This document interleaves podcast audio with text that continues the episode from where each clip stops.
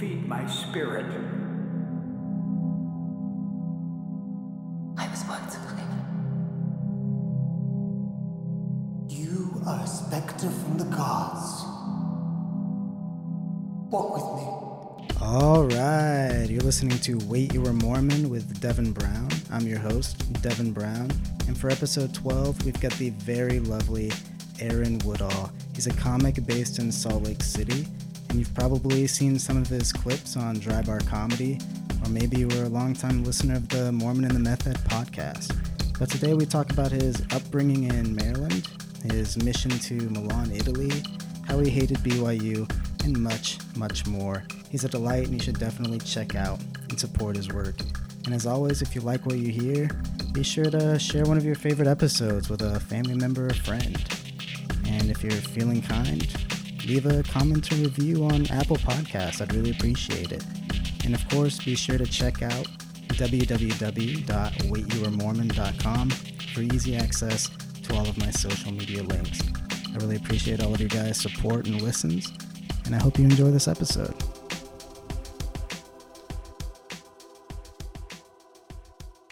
Can you give us a brief introduction of who you are?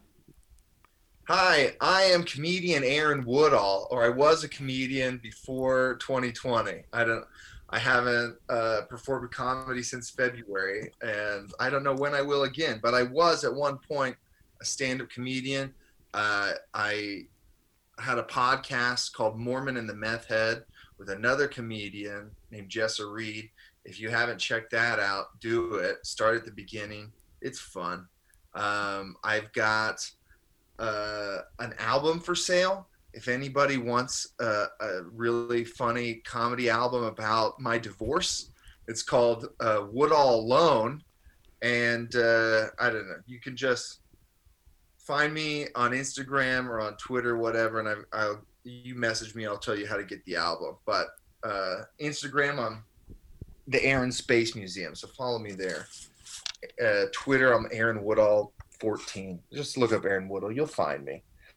Anyway, um, I was Mormon. I was Mormon for a very long time, and uh, I was like the most Mormon. I think I was more Mormon than anyone you knew, Devin. That's what I always tell people. But And I, believe it. I don't know. Were you pretty Mormon, Devin?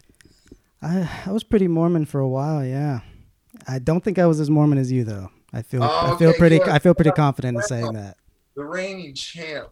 I love it. Because right now you look like you're either trying to recruit me into a cult you're starting, or you want to sell me some like really good mushrooms or something. You think this is a cult look? You've just been watching too much of The Vow. That guy uh, wishes he had hair like mine. Uh, I'm not saying it's a bad look. I'm saying while you're talking, I'm like tempted. I'm trying to control myself from joining whatever it is you're about to start. Uh, That's good to know. This this hair is the only good thing to come out of 2020. I've never I've never like grown my hair out, and uh, it's gorgeous. It's beautiful. I wish I'd done it years ago. But enough about that. They, people can't even see my hair. Uh, Oh, well, they'll okay. look you up. They're gonna look you up. I promise that. Um, I, I both my parents are Mormon, Mhm. and my dad actually a, a convert when he was you know like 18 or so. He joined the church and then served a mission. My mother also served a mission. Oh wow. Very, uh, very devout Mormon parents, and they raised us all Mormon, and I loved it. I liked going to church. I liked God. I liked uh, having a relationship with God, and I wanted to, you know, do my best to serve Him well. I think a key component of my story, though, is that I grew up pretty Mormon, but not anywhere remotely Mormon. I grew up in Maryland, and uh, I feel like people, you're not already familiar with the difference, it's way more chill to grow up outside of Utah or you know those parts of Idaho and Arizona where like those packed in Mormons are. It's way different when you're the only Mormon kid in your high school and the only Mormons you see are the ones that uh, in your ward on Sunday and that that's it. That's like a healthy dose of Mormonism. When you uh, put when you put so much like constant Mormonism in your everyday life that permeates the culture. It, Mhm. it makes things weird. It warps things and makes them awful. So while I was like, I was very devout. I don't know. I feel like it was easier to be uh, Mormon in Maryland uh, than it was in Utah, Mhm. which is what I found out when I later, you know, moved to Utah.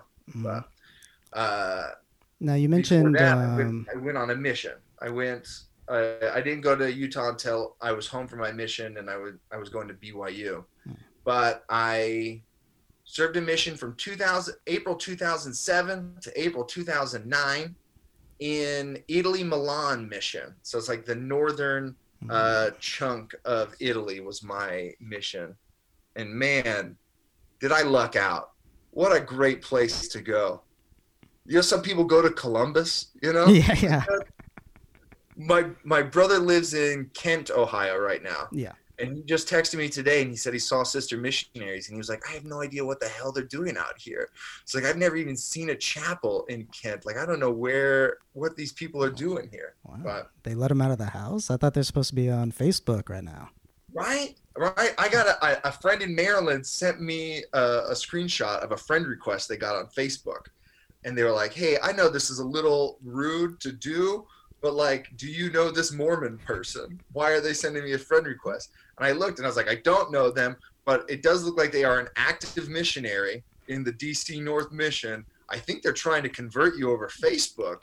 And uh, then I was like, oh, I guess that makes sense. That's the pandemic. They're Mhm. moving all their recruitment online. It's so strange to imagine missionaries of social media. When I went, we had just gotten permission to use myldsmail.net was like the LDS email. We weren't even allowed to use Gmail. Oh, we wow. couldn't. We could get on. E- we could get on the. We go to the library or an internet cafe on P days once a week, and we could log on for one hour of internet time, and all we could access was myldsmail.net. That's it. It's the only website we were allowed to go to. So it's very um, strange to imagine missionaries today Mhm. like using Facebook to uh, bother people. Did you actually stick to the one hour time constraint? Dude, Devin, I followed every rule. I followed every single rule. They give you this whole fucking book of rules, and I was like, could we make a bigger book? I would not mind more rules. I will do whatever the Lord requires of me. I was very, very good at being obedient. So no, I, I, I followed the internet rules. I followed journal rules. I've never kept a journal in my life except for the two years as a missionary because it was a rule and I didn't want to lose the spirit. So I was like, I better write in my journal 30 minutes a day. So now I have a meticulously detailed account of the most boring two years of my life. That's it. That's all my descendants will ever know about me. It was these two years that I was a missionary. I never write anything else because I no longer have like the threat of damnation hanging Mm. over me. And that's apparently what I need to uh, force myself to write. If only God would like send me a commandment that was like, you finish that screenplay or you're going to hell. And I'd be like, oh my God, I'll do it. I mean, a little cocaine helps too. I've heard Yeah. really crank out a screenplay. But I mean, I, I felt like I was a pretty um, fairly zealous missionary myself. Um, but then sometimes you have companions. You know, I'm a little guy, so I'd have some bigger African companions and stuff. And it's like, all right, if you want to stay a little longer than an hour, I can't really. What am I gonna do? You know what I hmm. mean? And then that helped me Maybe justify I've always. I, so I never had a companion that ever fought me on any of the rules, and then and naively at the time I just believed it's because we're all good missionaries. Like everyone here is here for the same reasons I am. We're all here to serve the Lord. No one is tempted at all, right? And uh, then as I got a little bit uh, wiser, I was like, oh, maybe it's just because I was like so spiritually zealous that they were like infected with it or they knew that like they I wasn't going to change my mind so they just got on board. Mm. But now maybe it's just because I am large. I'm a very big person and no one was ever going to tell me no, I do want to nap during language study. I was I, like, I think it might be that. nap during what are you doing? Buddy, wake up. So you exercised for 30 minutes every day. I just, I don't know, man. I don't know if I believe that. Dude, uh, all right, so here's the truth. I would nap during language study. I would never miss exercise. Do you know what I started doing? Is just stretching. I became insanely flexible on my mission because you wake up at 6:30 and you're tired Mhm. and you can't don't have the effort to exercise. But I was, I was like, I gotta do something for 30 minutes. So I would just start stretching. I would just stretch for 30 minutes. That's to this day, it's one of my favorite things to do. I love stretching. It's a great way to start your day. I mean, that's really kind of tying into the whole cult leader thing. By, you mean yoga? Are you talking about yoga? You're starting a yoga studio? Uh, But oh man, that's funny. So you were in Italy, Milan. Um, what were some of your expectations going in? Um, it was something I looked forward to my whole life. I sung songs in primary. I hope they call me on a mission. Like that was my favorite song. And you're just you're fed a lot of missionary stories your mm-hmm. whole entire life. And and we would have the missionaries over all the time for dinner and they were like revered when they come over. Your parents love them and then you listen to your parents tell them tell stories about their mission so i'd hear my parents tell stories over and over again. And uh, then in church every week you're here you know it's just the ultimate goal. It's all anybody uh, talks about. It's all anybody wants you to do. And you just know that's that's expected of you. I think though as far as as much as someone can go for the right reasons I felt like I was going for the right reasons. Like I genuinely uh, believed in the calling, and I was like, I I want to serve the Lord, and I want to share this message. This message that is giving me eternal happiness. Everyone should be so happy. I love everybody, and I want to share that love. Like, let's go. And uh I think that it like I feel like my mission was was great in most ways. It was very nice. I do think that I lucked out in terms of mission presidents. Like I talked to so many other Mormons and ex-Mormons about their missions and I hear things that their mission presidents did or said or th- like rules that they had and I was like, I would never have abided such uh, awful leadership. But like, I this mission president that I had, his name was Scott Dunaway, and he was like the general authority that you imagine, just like fatherly and sweet and so so righteous and just always doing the right thing and led with a gentle hand and just encouraged us to be better didn't care about numbers didn't want anybody to get numbers. He was like we're here to help people. Uh, he like undid a whole bunch of like uh, practices or traditions that the mission had built up over time when he got in he was like we're done with that. That's not what missionaries do. We're gonna work. We're gonna do and you know and like uh, so i liked it. I, I i vibed very well with that man. And uh, it was it it really i mean like aside from the guilt like i think all the time i i i would go back and do it again but with like some some tweaks some changes i wish that i cared a little less. I wish that i didn't feel guilty all the time and uh constantly worried about everyone's salvation. And i just wish that i had uh i don't know listened to people more. I if i if i was able to go back i would be much less arrogant. Mhm. you know you they send you out there at 19 and they have you thinking that you have all the answers that you know. So i'm out there saying things to like whole ass adults people who've lived full lives and i'm just like telling them like oh well i haven't figured Mhm. out. This is the secret to happiness. These are like people that have lost loved ones and people that have seen awful shit and people you know and i'm just like 19 and haven't uh haven't experienced anything in my life and just trying to tell everyone how to live. Uh those are like the only like regrets that i have about my mission you know that i wish i had uh taken that love that i had for people and um, focused more on that and relaxed a little bit more on rules and stuff. I mean, like the big picture is God wants these people to be happy, and if I can help them be happy, then however you know instead of it's instead of being like the only way to be happy is if they come to church and and make commitments and follow through on those commitments. That's the only way is they set a baptismal date you know? I wish i just hung out with lonely people. I feel like so many of the people we taught as missionaries were lonely. Yeah. and so many people joined the church for that reason. They're like oh here's a community. That's why people join cults and stuff Mhm. right? They're like oh here's here's friends. And i wish that i had just like offered people that friendship and that companionship without like making them make uh, eternal covenants with a church that tithed their income and stuff like that Mhm.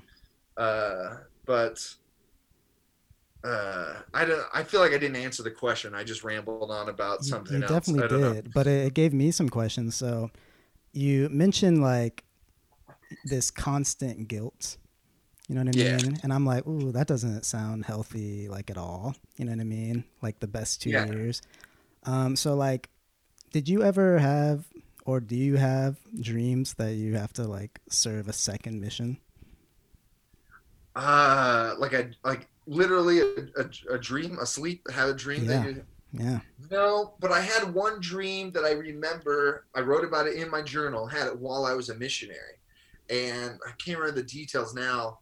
But like I shared it with my mission president too. Uh, I think just like in an email. But the gist of the dream was about guilt and me feel like I was walking past people and not sharing any messages with Mhm. them. You know.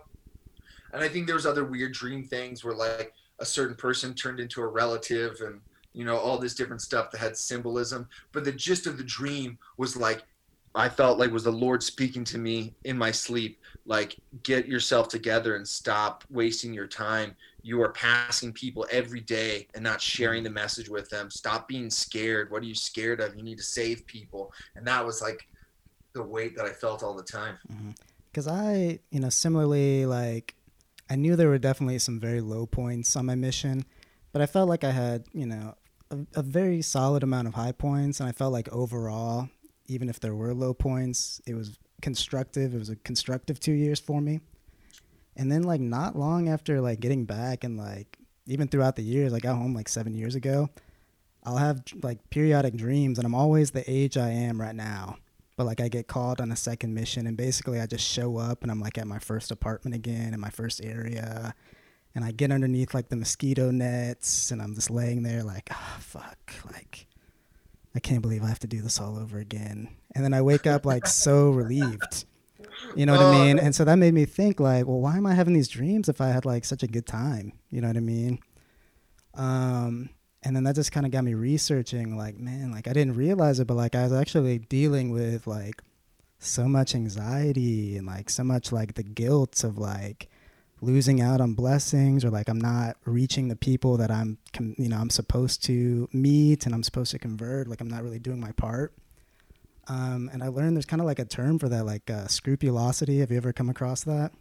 I've never heard this term. Yeah, it's like this. It's like a it's an anxiety thing, and it's just like even if you make like little minor mistakes and stuff, like you just the guilt is so hard and and visceral that you like you're just constantly asking forgiveness. I would just be walking around like with a prayer in my heart like all the time, just like oh please like just I need the spirit like please forgive me forgive me all the time.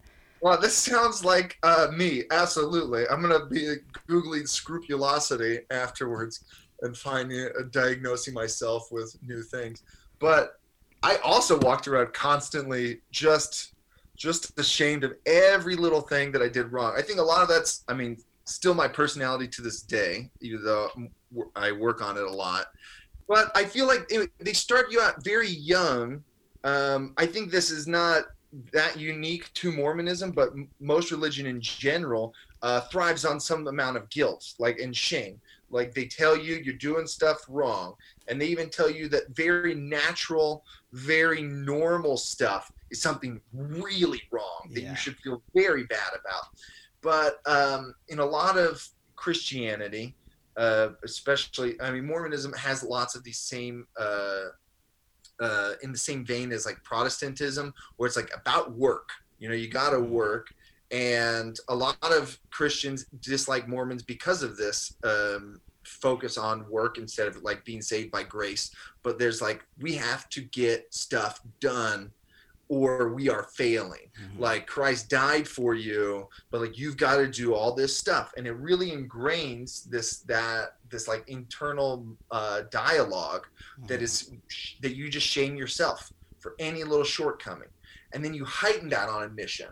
They Yeah. tell you you have a calling, and it's so important that people's salvation are in your hands. It's up to you, and like so when I'm like normal 19 year old shy on a bus, um, that's just like normal. I don't, it's like, yeah, of course you didn't want to talk to a stranger. That's kind of Mhm. a hard thing to do for most people. Uh, I would be like, I'm a coward. I'm a coward who's giving in to Satan. It's, it's all, it's so, it's so, um, what's the word? Darn.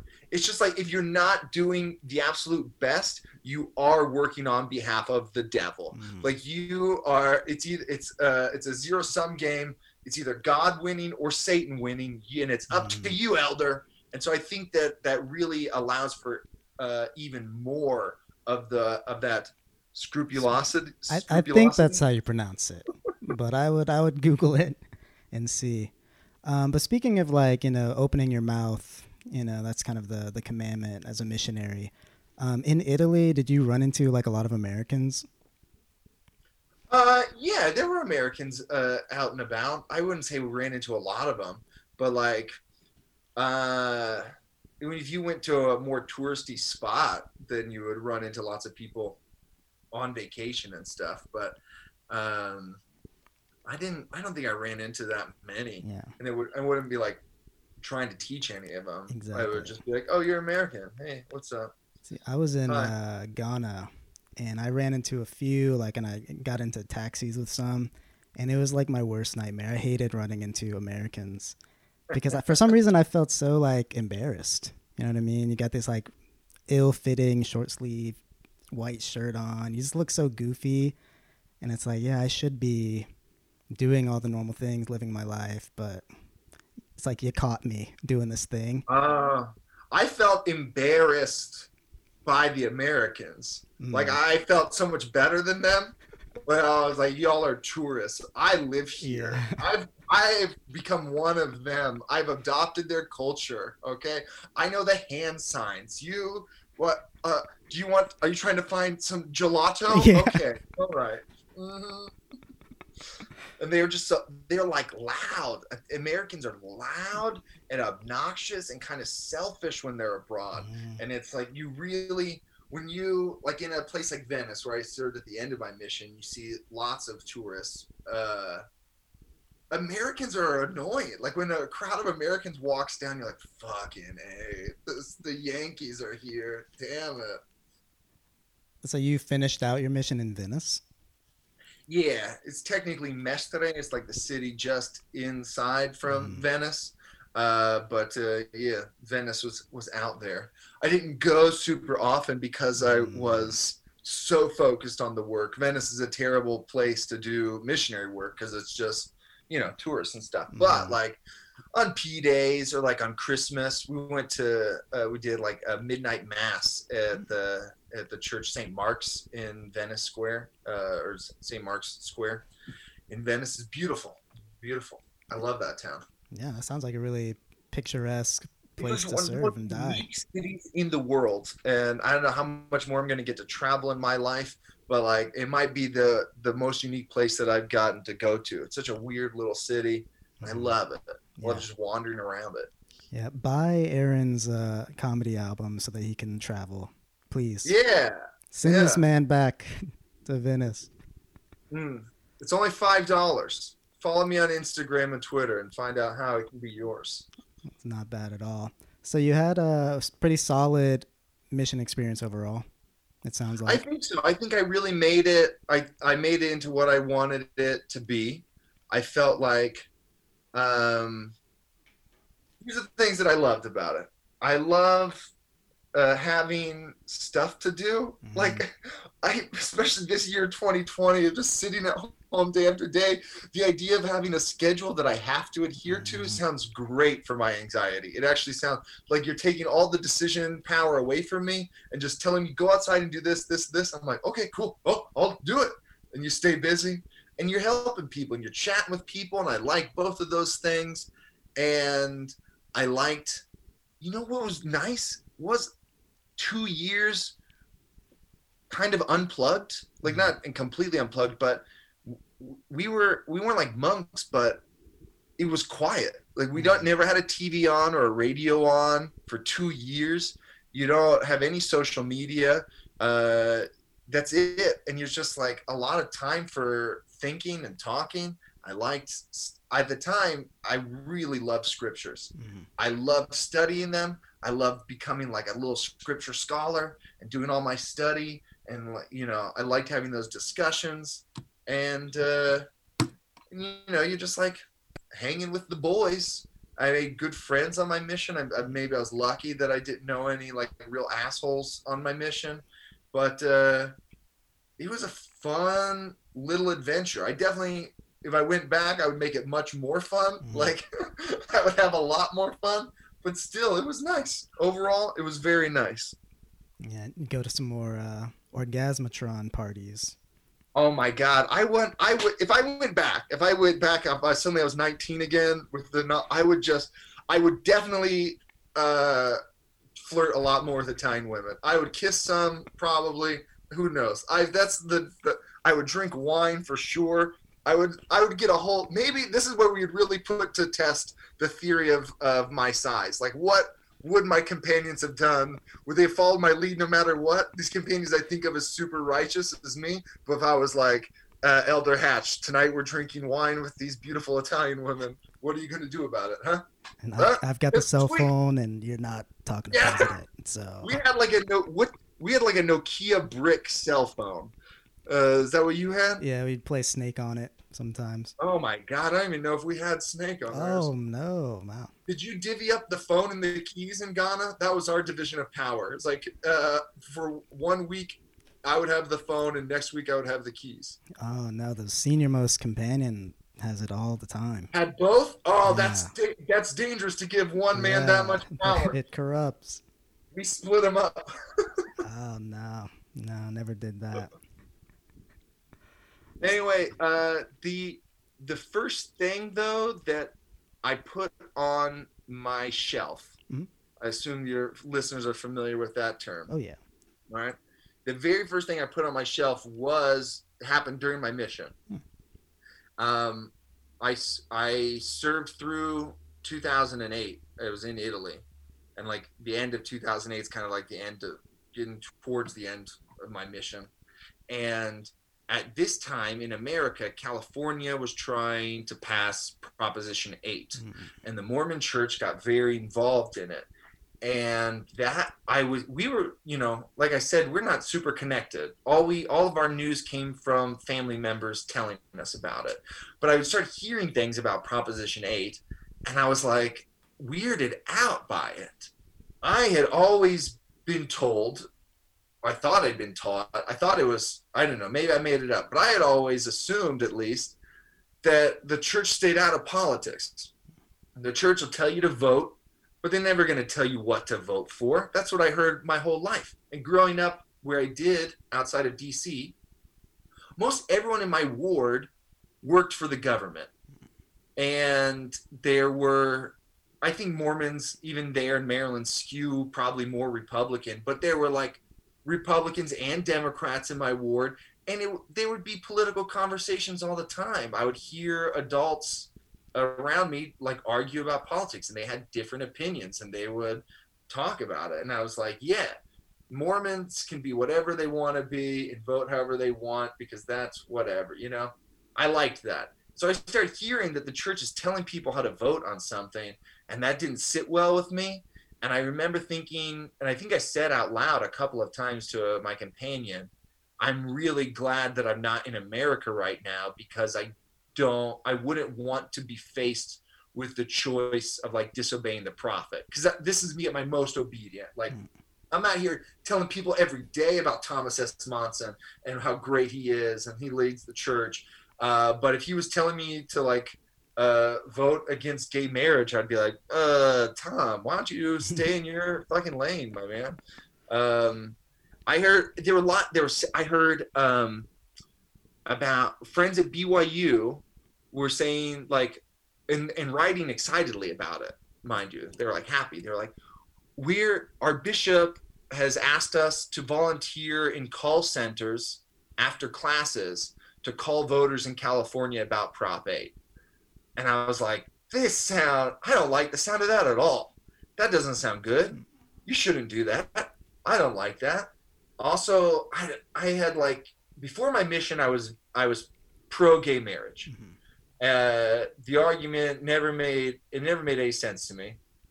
I think during my mission, I read some like Dallin H. Oaks conference talk and listened to his like dumbass, you know, legal mumbo jumbo, and I was totally convinced. I was like, okay, this actually does make sense.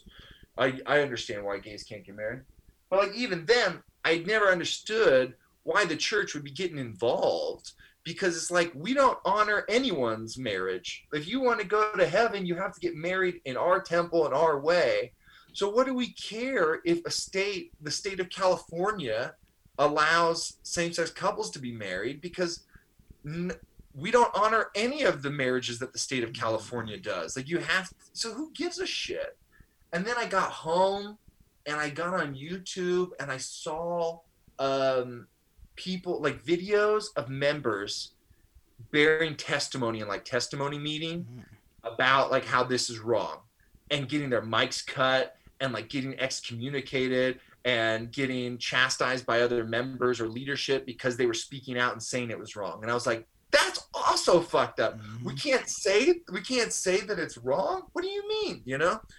And then I went to BYU. It was like as soon as I got home, I got accepted to BYU and I started and I moved to Utah. And like I said, man, Provo's a horrible, horrible place. It's an awful, awful place. And uh, so that's when everything started piling up on my shelf.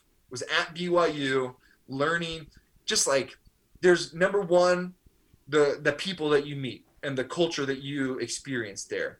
It sucks and it's not Christ-like. It's not anything like the Mormonism you knew. It's weird and it's gross. It's manipulative. It's so it's so strange. And then two, there's just like I'm like taking religion classes at BYU and learning facts from the church's university about the church's history that make me go, what? What? What? And uh, and I learned more and more things at BYU, and just stuff kept piling up on the shelf, just thing after thing after thing. It was gross. You- Would you like to hear some of mine? Yeah, yeah, yeah. I felt like I had talked enough. No, I could see it in your eyes, like, oh, you, you now. I just worry. Yeah, I'm just worried I'm rambling too much. Right? No, no, I love it. It's, um, I love just hearing people's stories. You know what I mean? So I find it very interesting. Um, but I, I relate to you a lot because, like I said, you know, I, I came from uh, a Florida version of Mormonism, Mhm. and so my expectations of Utah just were not met at all.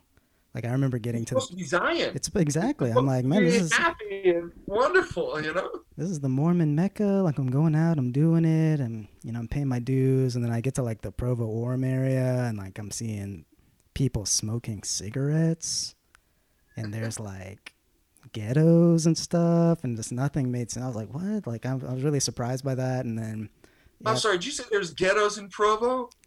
Not like a ghetto No, ghetto, but like there there's like trailer type areas that you could consider ghetto. Okay. That's what I'm saying.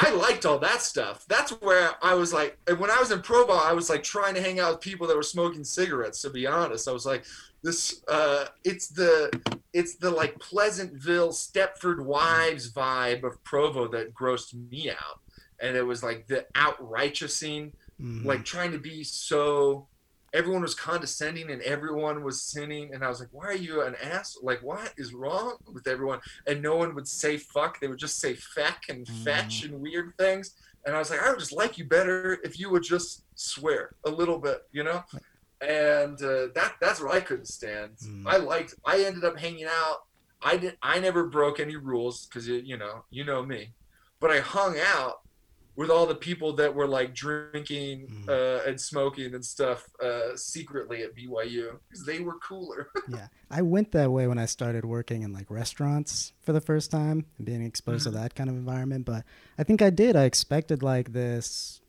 you know pleasantville type of experience and then just having oh this is just a nor- this is just another place this is Mm. like really any other place people are doing things um, for some reason like my 19 year old self just like that was a real disconnect for me. Um, and then it just kind of started piling up that way. Um, but i still like was really into church and all of that kind of stuff. Um, you know it really wasn't until i don't know I had I started having some doubts on the mission, and I guess some of those things started coming back to me. But but this is, this podcast isn't about me. This is about you, Aaron. I was like, I'm about to go on a huge long tangent, but they they've heard this. Oh, that's fine. Um, I I hated the pride of Provo. I hated uh, I hated the bubble. I hated that people were so oblivious. They all felt like this was like how life. Uh, I was like, you got to understand, this is a weird place. Like, I need you to understand that. I'd come from a diverse place. I like diversity more. It's uh, creepy when stuff's so homogenous and so I, and I took um, like a lot of classes in more uh, like uh, liberal majors and like sociology Mm. specifically. I took a lot of sociology classes and and TA'd some and I couldn't believe just like the ignorant, sheltered, uh, bigoted shit that people would say. And I was like, they and I it took me a while, but it's like they've never experienced anything outside of this bubble. They've been here their whole life. I remember fighting a guy in the MTC uh, who was from Cache Valley, Utah, I think. It was like a backwoods kind of guy. Mhm. Fought him uh, over Bob Marley because he wouldn't, he couldn't, he was just saying ridiculous stuff about Bob Marley because he's like, do you know what, do you know what he's famous for? Do you know what he's famous for? And I was like, um, I think like, uh, like writing songs that uh, captured uh, freedom fighter generation. And he's like, he's famous for marijuana.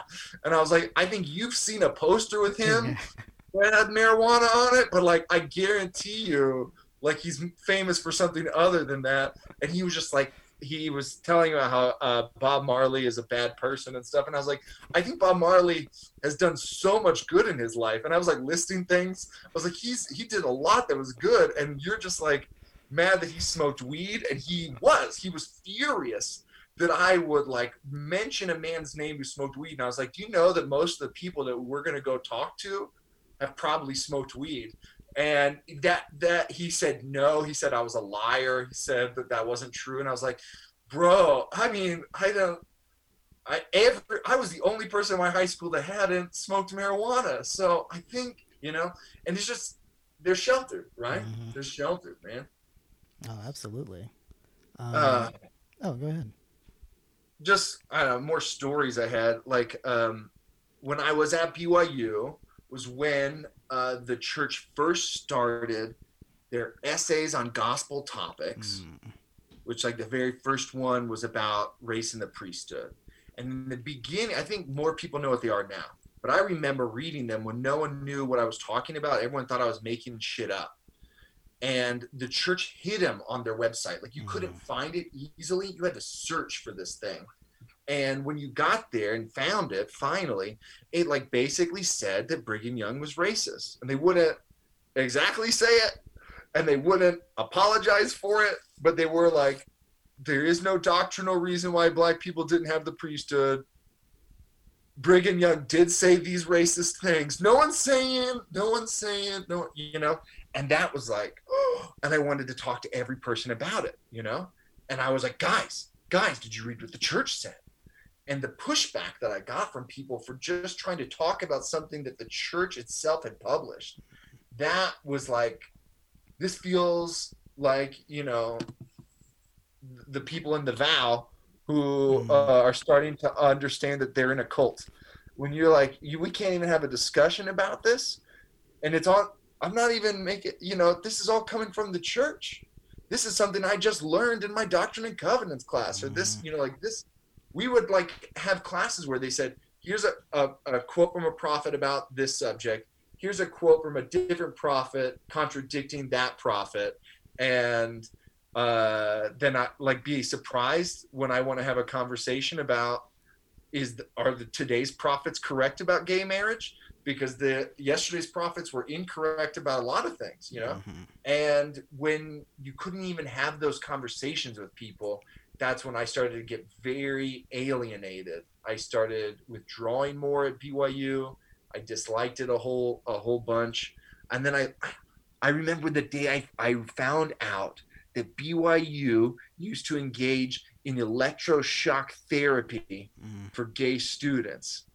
And they had stings. They had stings where they were like uh, baiting gay students into outing themselves, like pretending to be gay and like, hey, come meet me for some gay sex at the Walgreens. And then they'd bust them and be like, here's the thing you can either get expelled right now and we tell your bishop at home and your parents at home exactly why you're being expelled, or we can save your soul with some electroshock therapy. And I was I was furious. I wanted to break something. I went to a professor's office to scream about it because I was like, this is the Lord's church. This is we're supposed to be led by people that know better. And we were electrocuting people Yeah. because they were gay and and the spirit never once whispered hey this is a bad idea don't do it yeah i was furious Wow. I'd never heard that they did sting operations before. yeah i read a lot about that actually uh, wilkinson was this is all during like wilkinson's tenure Mm. uh, the, there's like this is also where um, it's not the September 6th, but before the September 6th, there was like a purge of BYU professors in the 70s Mhm. because it had it was a little bit more liberal and progressive. And then Ernest Wilkinson is the new president, and he's like very he's the he institutes most of today's uh, dress and grooming standards, Mhm. Which were meant to combat the hippie counterculture Mhm. and fight the gays.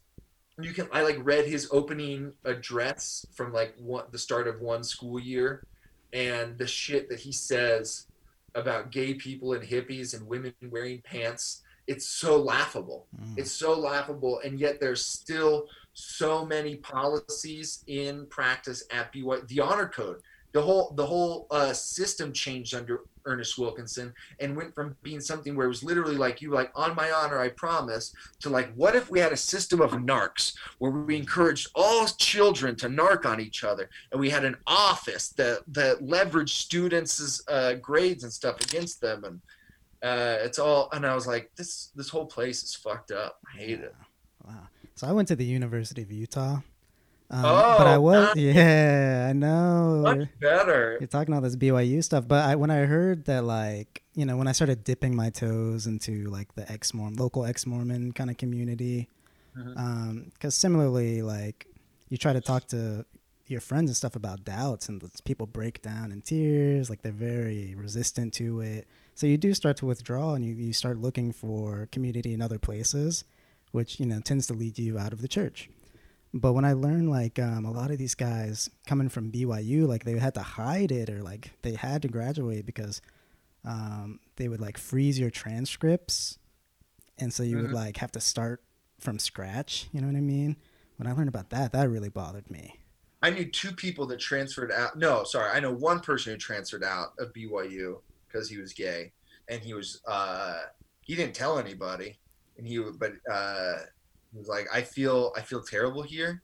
Every class I go to, some not every class, maybe every day, but somebody says something heinous about me without knowing. Like they just say stuff about me right next to me, and I can't be here anymore. And he never he didn't want anyone to know uh, and he got he just transferred.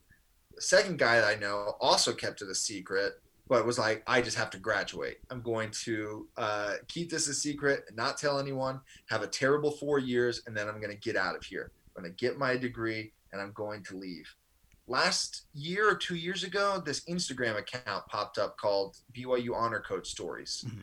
And I, if you guys haven't checked that out, go look at some of those stories. They're just innumerable.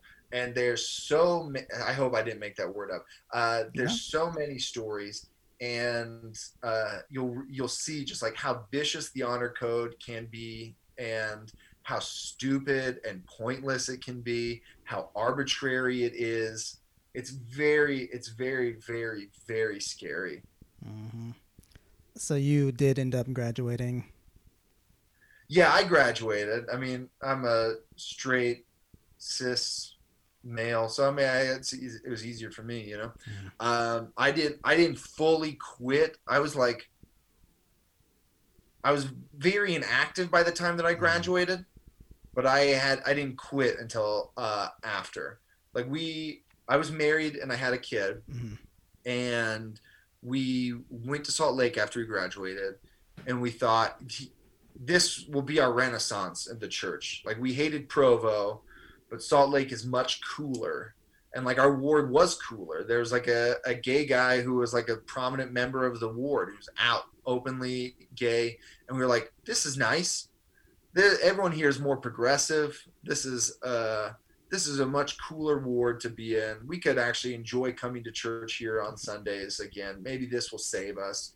I was at the time still very frightened to let go. I talk about this a lot on Mormon and the Meth Head about how, how hard it was for me to just like let go of it. Mhm. I was very scared, like, what will I do? How will I live? And they, a lot of that comes from them. They say things like, where will you go? Mhm. well, where will you go? And I didn't know. I was like, where will I go if I quit? What would life be like when it's such an ingrained part of your life from birth? Mhm. I couldn't imagine a life without it. Turns out it's just like it's totally fine. You do it and you're like, oh God, what was I worried about? This is actually this is so much better. But at that time I was I was scared to like how will I raise my son if not Mhm. with the, the help of the church? How will I instill values in him if I'm a godless heathen? You know, how will I answer his questions about what life means and stuff? And so we kept trying to go to church for a while. And then on November 5th of 2015 is when the church was trying to sneak in this policy Mhm. about not letting kids of a gay parent get baptized at eight. They had to wait until they were 18 and denounce their parents' lifestyle. And me and my wife looked at each other and were like, why are we trying so hard to stay in this church? And then we never went again, and it was over. It was done, and that was, uh, I don't know. That that's actually only really the beginning of the end, but uh, that's when it. That's when I, you know, decided that I was going to leave. Mhm. Leaving was its whole journey in and of itself, but that was it. That was the breaking point. Yeah, I had left uh, that same year, um, but I, I I definitely jumped on the name removal, like from your record removal bandwagon that was going on at that time. I remember there was a big. I uh, I've still not done that. My goal is to get so famous that they have to excommunicate me. Like I want them, I want them to say you're out of here, and I'll be. That's what I want. I would like to. I, uh, but it hasn't happened yet. I'm still not on their radar. So, I mean, buy my album and spread the Yeah. word. I guess. I want to see this fulfilled for you. I'm I'm starting a Kickstarter after the call. we've, we've got to get your presence out there.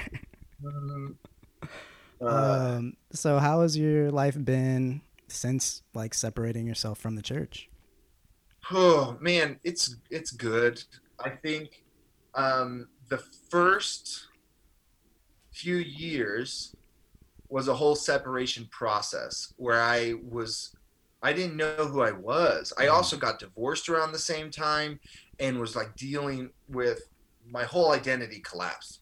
And that was very scary where I was like I don't know who I am and so for a long like there was a period of time where i still called myself mormon Mhm. even though i didn't believe it anymore because i was like i still feel mormon. I've said it my whole life. I've always been mormon. I'm the mormon guy. That's my identity you know? What do i do? And then like after a couple of years i finally got comfortable with the term ex-mormon. That fit very well where i was like yeah i'm ex-mormon. I'm not mormon anymore. I'm ex-mormon. And then a couple years after that i don't even that that term doesn't i don't even, i'm just like me now. I like it so much better. I don't feel uh like i'm i'm i identify with that church at all. Uh it's it's like there was this period of time where that's all i wanted to talk about. That's why i made that one podcast you know because i wanted to talk through all these feelings. And now i'm at a point where i don't really think about the church that often. I have to a little because i'm in utah so you know my timeline always has something about the church in it somewhere Mhm. but uh and my you know my parents are still mormon and we but like it's uh it didn't really i feel like now i'm my own person and i there are things about me that i like that are definitely influenced by that religious experience both good and bad things there's a lot of like uh, religious trauma that i have that i i'm very uh, skeptical of belief systems at all now. Like any belief system, I get upset with because I just I see the evil in it. The way that because I I was so blind to the evil in Mormonism for so long, and now I just see it everywhere. Mhm. I uh, like I I don't know. There's this what I was talking about earlier, like being civically engaged this Mhm. year. Uh, has made me feel good in the way that like uh Mormon service did. You know, we used to do so many service projects and like had like a community that, that took care of each other.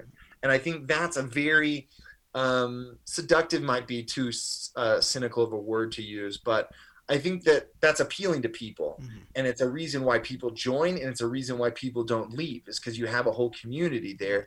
And i have missed that at times but like now i'm making my own community and i'm finding certain ways to serve and being like this was a good part of this church. I liked this good part.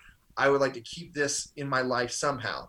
But then there's just 8 million things that the church didn't let me have that are great like weed uh, it turns out Bob Marley is so spot on. He's right on the money. Weed's a great thing and has improved my life dramatically.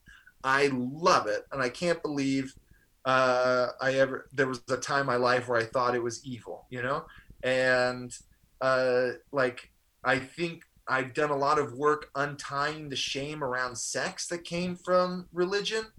And like after I got divorced and I like had sex with other people, you like talk, talk to other people about sex you realize like everybody just wants to have sex. People like sex and it's not like dirty or shameful. It's very human. It's very authentic. It's powerful. Like uh and, and you know and i learned it myself through you know and I, like you i feel like there was a period of time where like i didn't know what my values were or my or my like standards and I was like, fuck it, I'll try everything. I'll do everything. And I like dabbled in some unhealthy things and did some things that made me sad, but like through my own experience, I was like, okay, that's bad. I'm going to uh I'm not going to do that one again, you know? And you just like make your own your own values and your own standards in your own life. Yeah. And I got to say, I mean, you're not really identifying with the whole ex Mormon thing necessarily, but the ex Mormon glow up is real. It happened for you. I got to say, check out his Instagram page so you can see, maybe post a new selfie for today. Yeah, if you see, yeah, well, like you'll post like my old missionary photos, which is probably like is the worst my hair's ever been. I just have buzz cuts uh, on my mission, but uh, I definitely, yeah, I think I I have definitely glowed up in the last couple of years, and I thank you for noticing. You, you have glowed up. I have to. sweet. I have to say.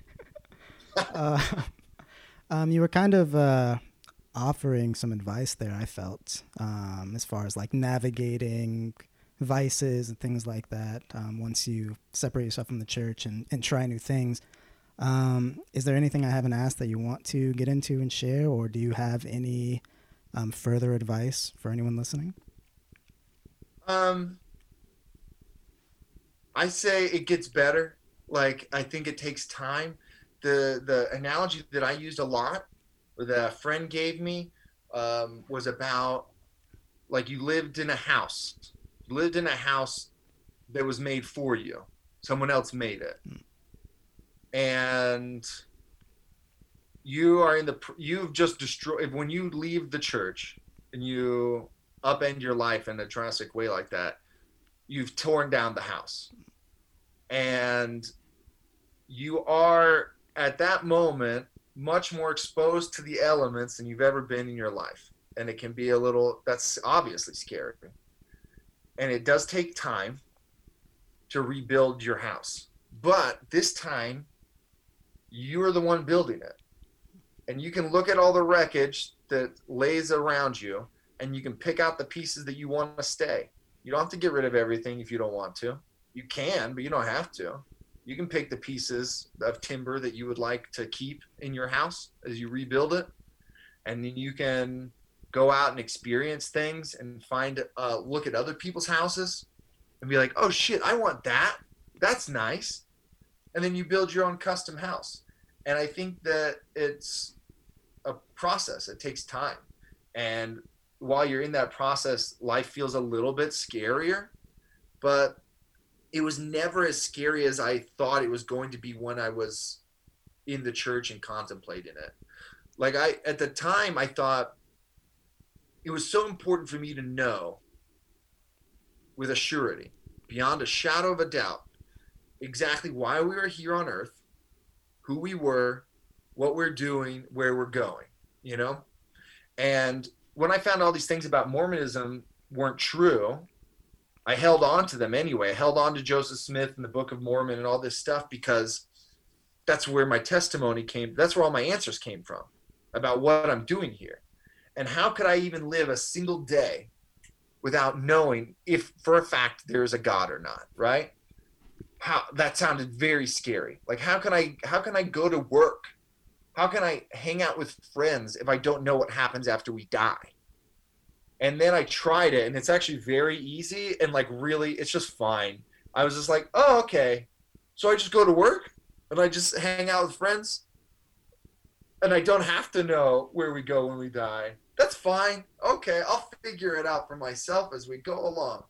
And then slowly, surely, uh, the elements, you know, didn't bother me as much. And before I knew it, I had my own new house, and I'm still like adding to it all the time and it's a work in progress, which is another beautiful thing that the mm. church will never ever be. Well, so sorry, this is a tangent. What's frustrating about Mormonism is that it has the foundation to be flexible. Oh. Like it's they're in the in in their structure. They can they have modern day revelation. They could change. They could grow and adapt with the world, and they just refuse to. That's very frustrating, uh, and that's not healthy. That's not how you want to live. Stuck like that it's so much better to be able to make changes as you go. If you see something in your house that's no longer serving you, you don't have to keep it. You can be like, yeah, that's not me anymore. I don't believe that anymore. I believed that uh, a few years ago, and it was it was helpful for me at that time. Now I've noticed some flaws in that thinking, and I don't believe it anymore. And here's this new thing that I didn't know about myself uh, y- even yesterday, I just learned this and I love it. I think that should be in my house. And it's a it's only scary in the beginning because they've told you it's going to be scary. They've made you believe that you need them. And I think that like the key problem with any religion is that it wants to be a middleman. It wants to tell you that in order for you to have a relationship with a higher power, anything, that, that you need them. You have to go through them. And without them, where would you be? Where will you go? What will you do? Who? Where will you get answers from? And it's just bullshit. You don't need them. The only reason it feels scary is because they want you to stay scared because then you'll stay with them.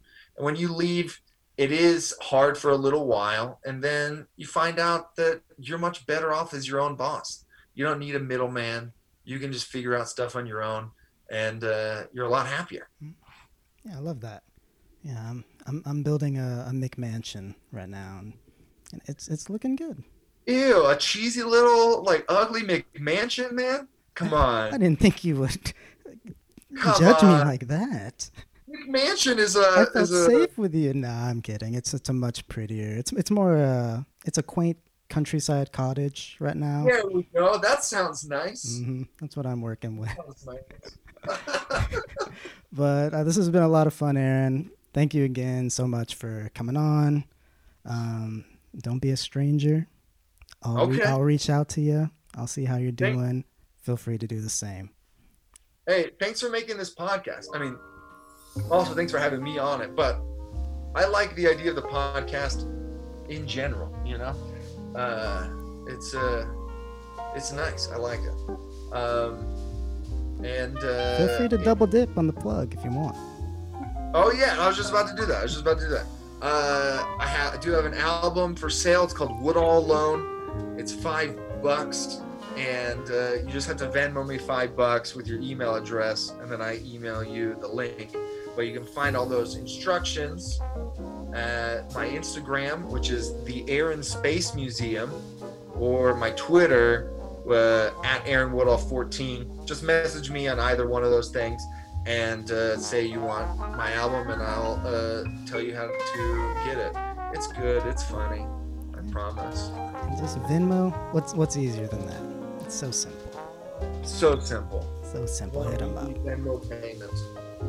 All right. Well, I don't want to, but I'll let you go. Hope you enjoy the rest of your day. And I'll talk to you soon. Thanks, Devin. Bye. Bye, Aaron.